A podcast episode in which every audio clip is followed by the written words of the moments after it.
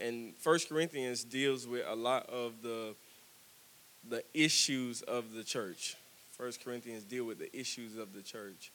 Um, and a lot of times, and I, I think we, First Corinthians is where we are as a church, where we need to be. But a lot of times, we can deal with issues and not realize what the root is. Um, and a lot of times, the root is that we don't understand who we are.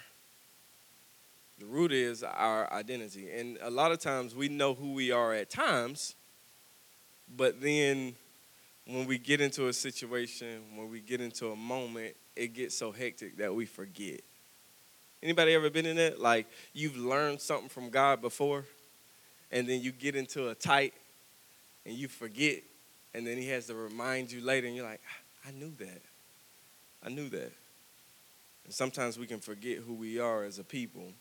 Uh, and I was, I think it was I can't remember what night it was, but I pulled up my Bible app and I was I was preparing a sermon for you this week uh, that was going to be called Judas's Kiss, um, but uh, that's not where I am. I, I got in, I looked at, got on my phone right before I was going to bed. I was going to read uh, just read through some scriptures just to read, and um, I found myself in Ephesians chapter two, and God said I need you to remind them of who they are. So this is who this is where we are this morning. I might hoop and holler, I might not. We'll see. Ephesians chapter 2, verse number 1. I'm going to try to get through this whole chapter, to be honest with you, this morning. Um, there is a uh, the verse in, I believe it's in Colossians, that we are to uh, make sure that we read Scripture together.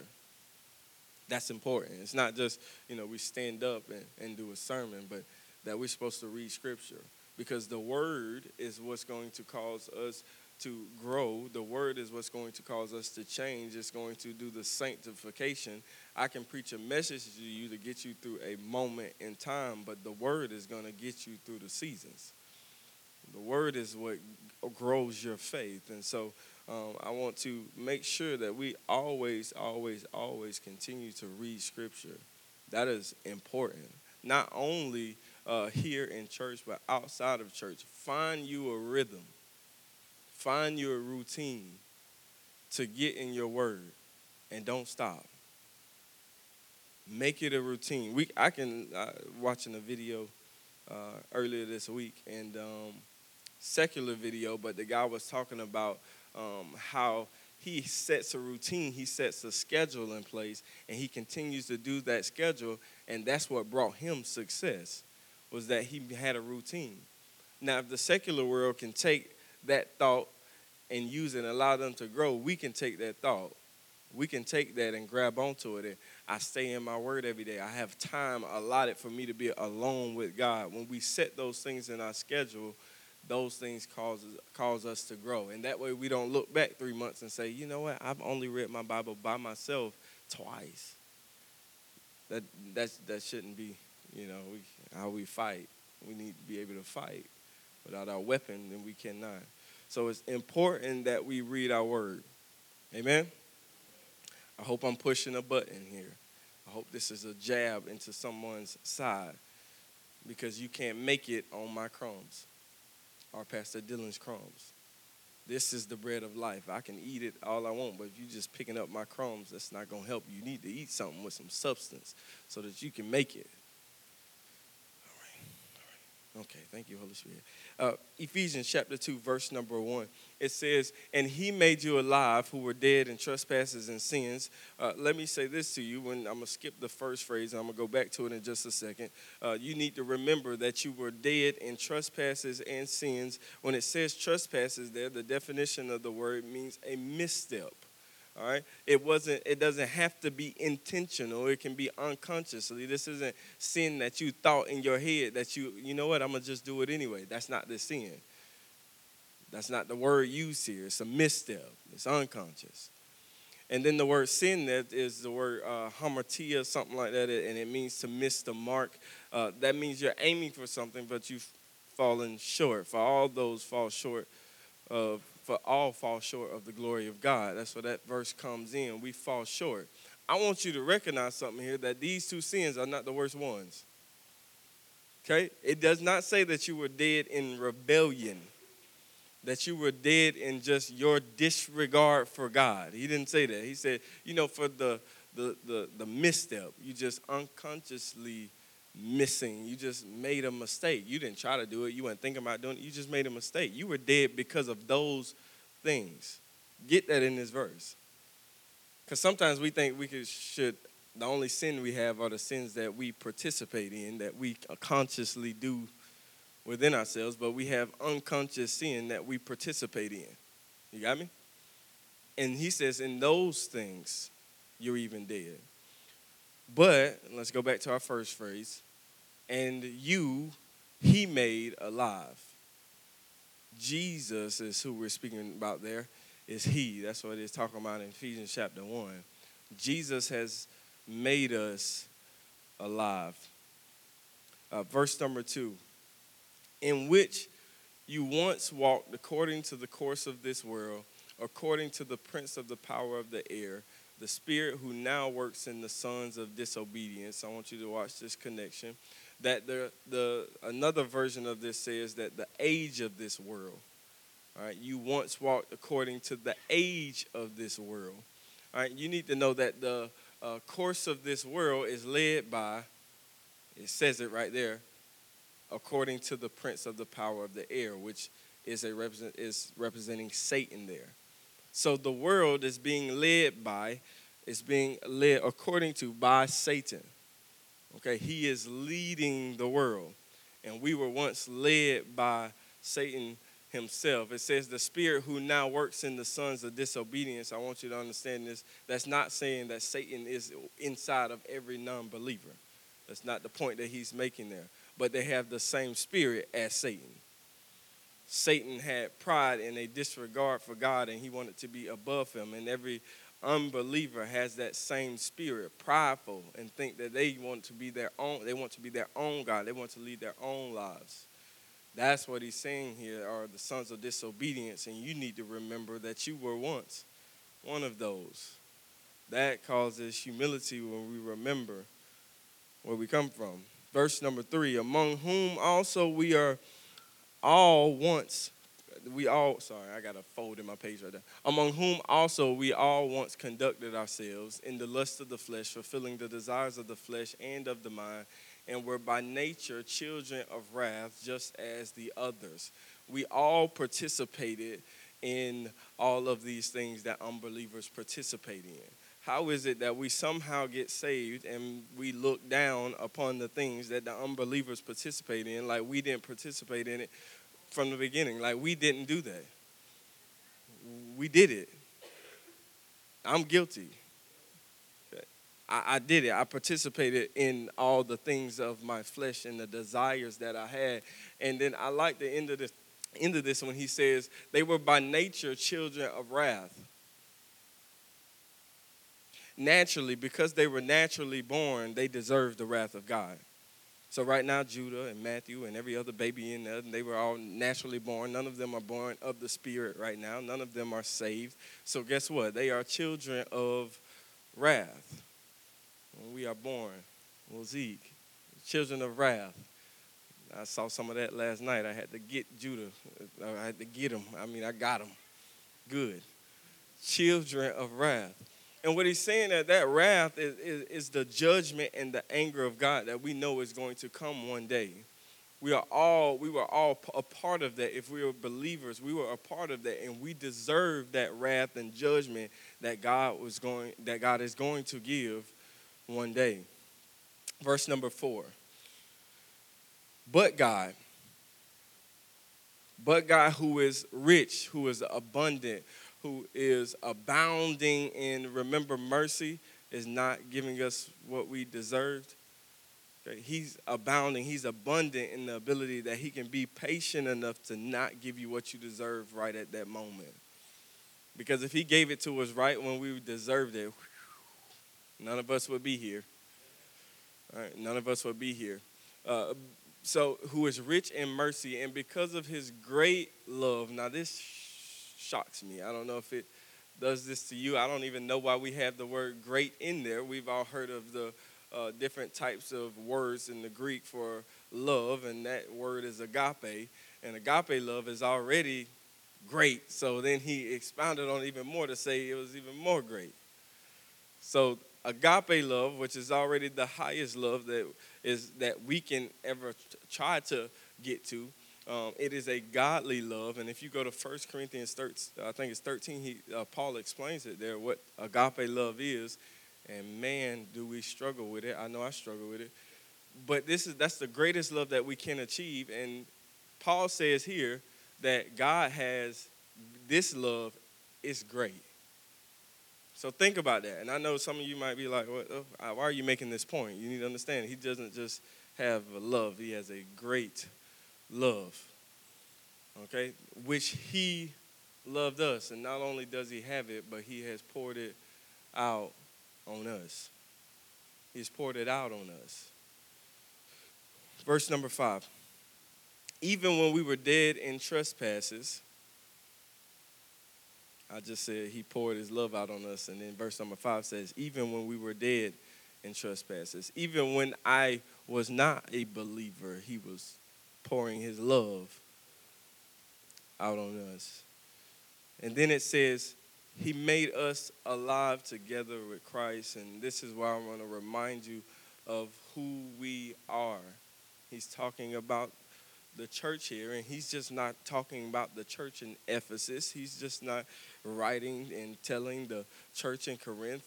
He doesn't know this, but when I say he, I'm speaking of the Holy Spirit, knows that he's writing to us, the church that he made us together.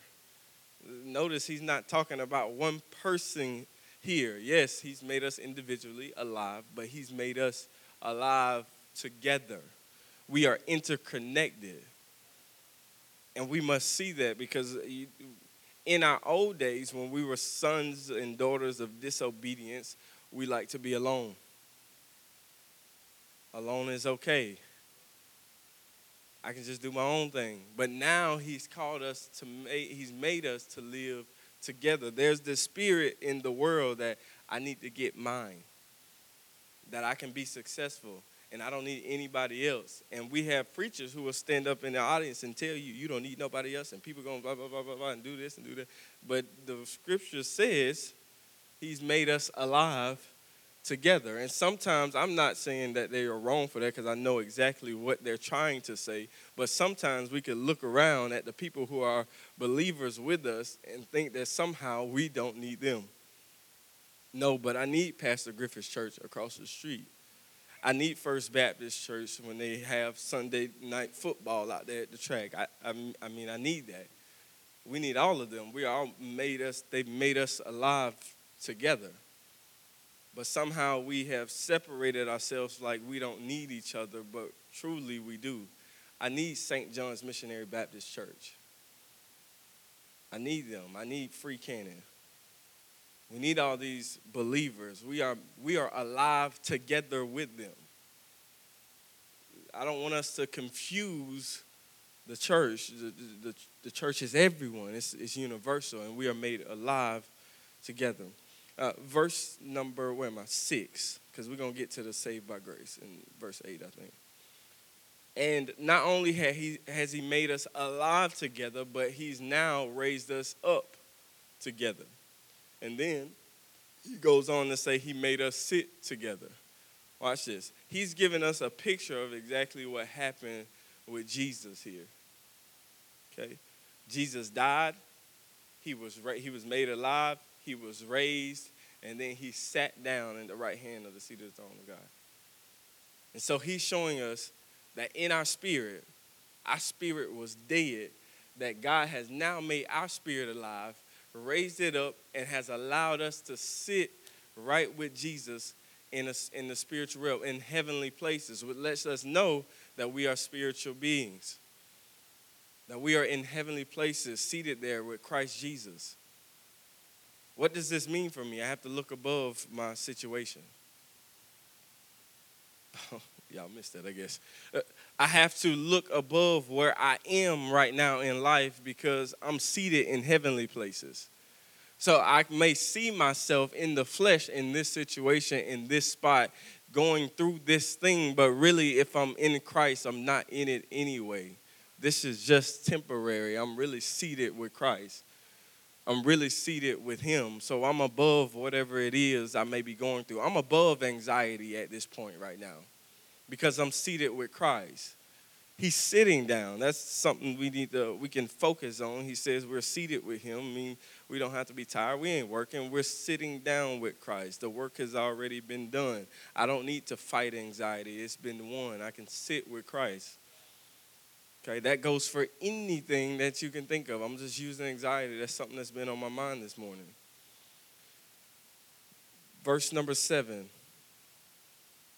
that in the ages to come he might show the exceeding riches of his grace and his kindness toward us in Christ Jesus. We can look forward to God's kindness. We can look forward to his grace.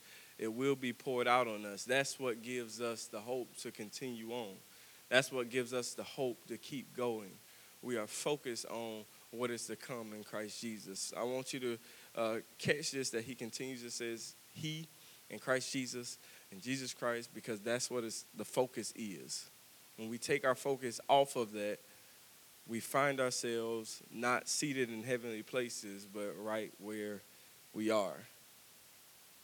See, we have an unfair advantage. Stay with me. We have an unfair advantage. We get to be in heavenly places and watch as things are going on. We can be above all the things in our life. But people who are not who are not believers and people who uh, focus on the flesh, they put themselves at an unfair advantage by placing themselves on the earth. So Christians are walking around fleshly. We're walking around on the ground, carnal, living in the things of this world rather than being seated with Christ in heavenly places and having an advantage over these things. It's, it doesn't seem right that we are Christians and we struggle with the same thing that the world struggles with. That makes no sense to me. All right, that was me. I'm going to say it again. I'll, I'll continue to say it. It makes no sense to me that we deal with and struggle with the same things of this world when we are above that. Hopefully, you get that. Verse number eight. This is one we love to quote. For by grace you have been saved through faith. By grace, that was uh, his ability to give us what we do not deserve. Okay? Mercy was him uh, withholding what we do deserve. Grace is him giving us what we do not deserve. By his grace, his favor, by him uh, by that grace you have been saved, and it's through faith. And I like this because we somehow believe that we can muster up the faith to get this done, but we didn't muster up anything because that faith is a gift of God. And then it goes into it in verse number nine, and it talks about the reason why that is because we we aren't able to boast about it. God doesn't want us to be able to boast about getting our own salvation because if we can boast about it, now we can look down on other people. Well, you know, they don't get it yet, you know? We, we can't do that because the only reason we have it is because God gave it to us. And that's our faith. Uh, we, we can't take it like He gave us this little faith. Now we do grow our faith, but He gives it to us. There are times in my life and I'm like, God, I don't know how I got over that, but I was staying devoted to what you told me to. I was standing my word. I was worshiping. I don't I didn't grow myself faith myself because there's no way I would be able to get over this situation. This has to be some kind of faith that you placed in me. You get what I'm saying? Uh, let me let me explain this. I need to slow down. So we get saved through faith, and God gives us that gift of faith. He gives it to us. Right? And we didn't do anything to get that. And we all understand that. That the faith that we get that we got to, for salvation is a gift from God. But we don't understand. We also we take that and then we think we grow. We we give ourselves the extra faith to go from the next step to the next step. But we don't do that. We're only placing ourselves in the place for Him to give us the faith to move on to the next thing. You know what I'm saying? Because it talks about how we can grow our faith, right? We can grow our faith through hearing of the word and all those things. But that is only placing us in the position for Him to give us the faith. That's not us actually growing it because we don't grow anything, God grows it. Oh, okay, I think I've, uh, that's coming from, I don't know where, but I'm I'm gonna say it, right? So we we see ourselves in a place through the hearing of the word. Uh, here's an example. We can use a physical example. Right now, all of you have planted yourself in this church to hear word, right? So as I speak the word of God, your faith is growing. But it's not you that's growing it. You just being obedient to what he said. God is growing it right now. You know what I'm saying? Okay, so in our life, when we go from faith to faith and we're at a place where maybe somebody else isn't, we still can't look back and say, you know what, if they would just. No, because you didn't grow your own faith. I mean, you were obedient to the word, but you were only obedient because his faith pushed you to do that from the first place. So we don't have the ability to boast.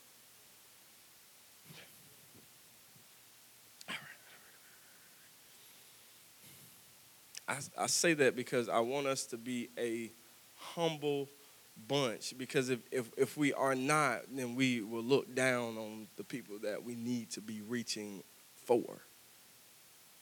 And we will be serving, I've said this before, we will be serving from a position that is up here. I'm up here, so I'm helping you because you're down there, rather than saying, rather than being, I used to be down here with you, I know what that feels like here.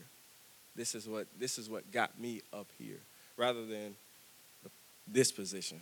Here, I'm up here. Here you go. And that's what happens when, uh, for example, I, when we see homeless, and you see somebody pull up, and they're like, "Hey, man, here you go." And I've done this before, so don't don't think I'm talking about anybody. I'm talking about me.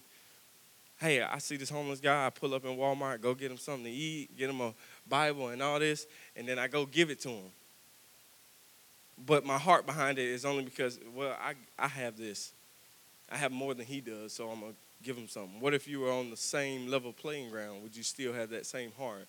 That's, that's the problem behind that. That's the problem from not seeing that we don't boast in our faith. We don't boast in where we are.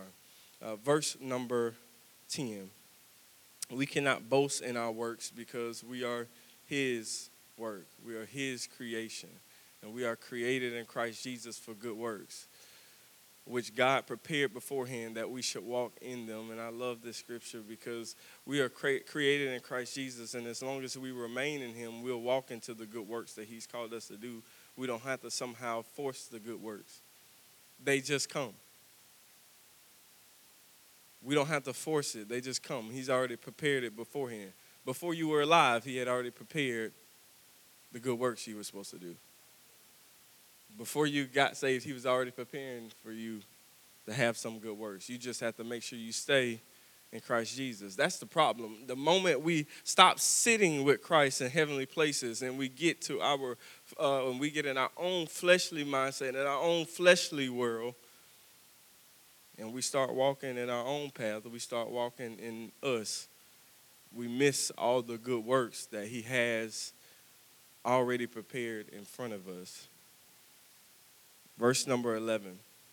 And he begins to specify who he's talking to now. Um, here, he's speaking to Gentiles. He says, Therefore, remember that you were once Gentiles in the flesh. You had no way to God, who are called uncircumcision by what is called the circumcision made in the flesh of hands. We can go to verse 12. That at that time you were without Christ. Talking to Gentiles. So he's not talking to Jews here who had the promises of God, who had the commandments and all these things that would allow them to be in relationship with God. He's talking to Gentiles. He says uh, that at that time you were without Christ, being aliens from the commonwealth of Israel and strangers from the covenants of promise, having no hope and without God in the world. Somebody say, without Christ, no hope. Verse number 13, but now in Christ Jesus, you who once were far off have been brought near by the blood of Christ. Didn't matter how far you were off, the blood had the power to bring you near, to bring you close, to bring you in relationship with God. Verse number 14 For he himself is our peace, who has made both one and has broken down the middle wall of separation. Let me explain what you're talking about, what, what he's saying here. We've already learned in Romans that uh, Christ is our peace because he has made us whole together with God. He's allowed us to be in relationship with him. That is not what he's talking about right here in this verse.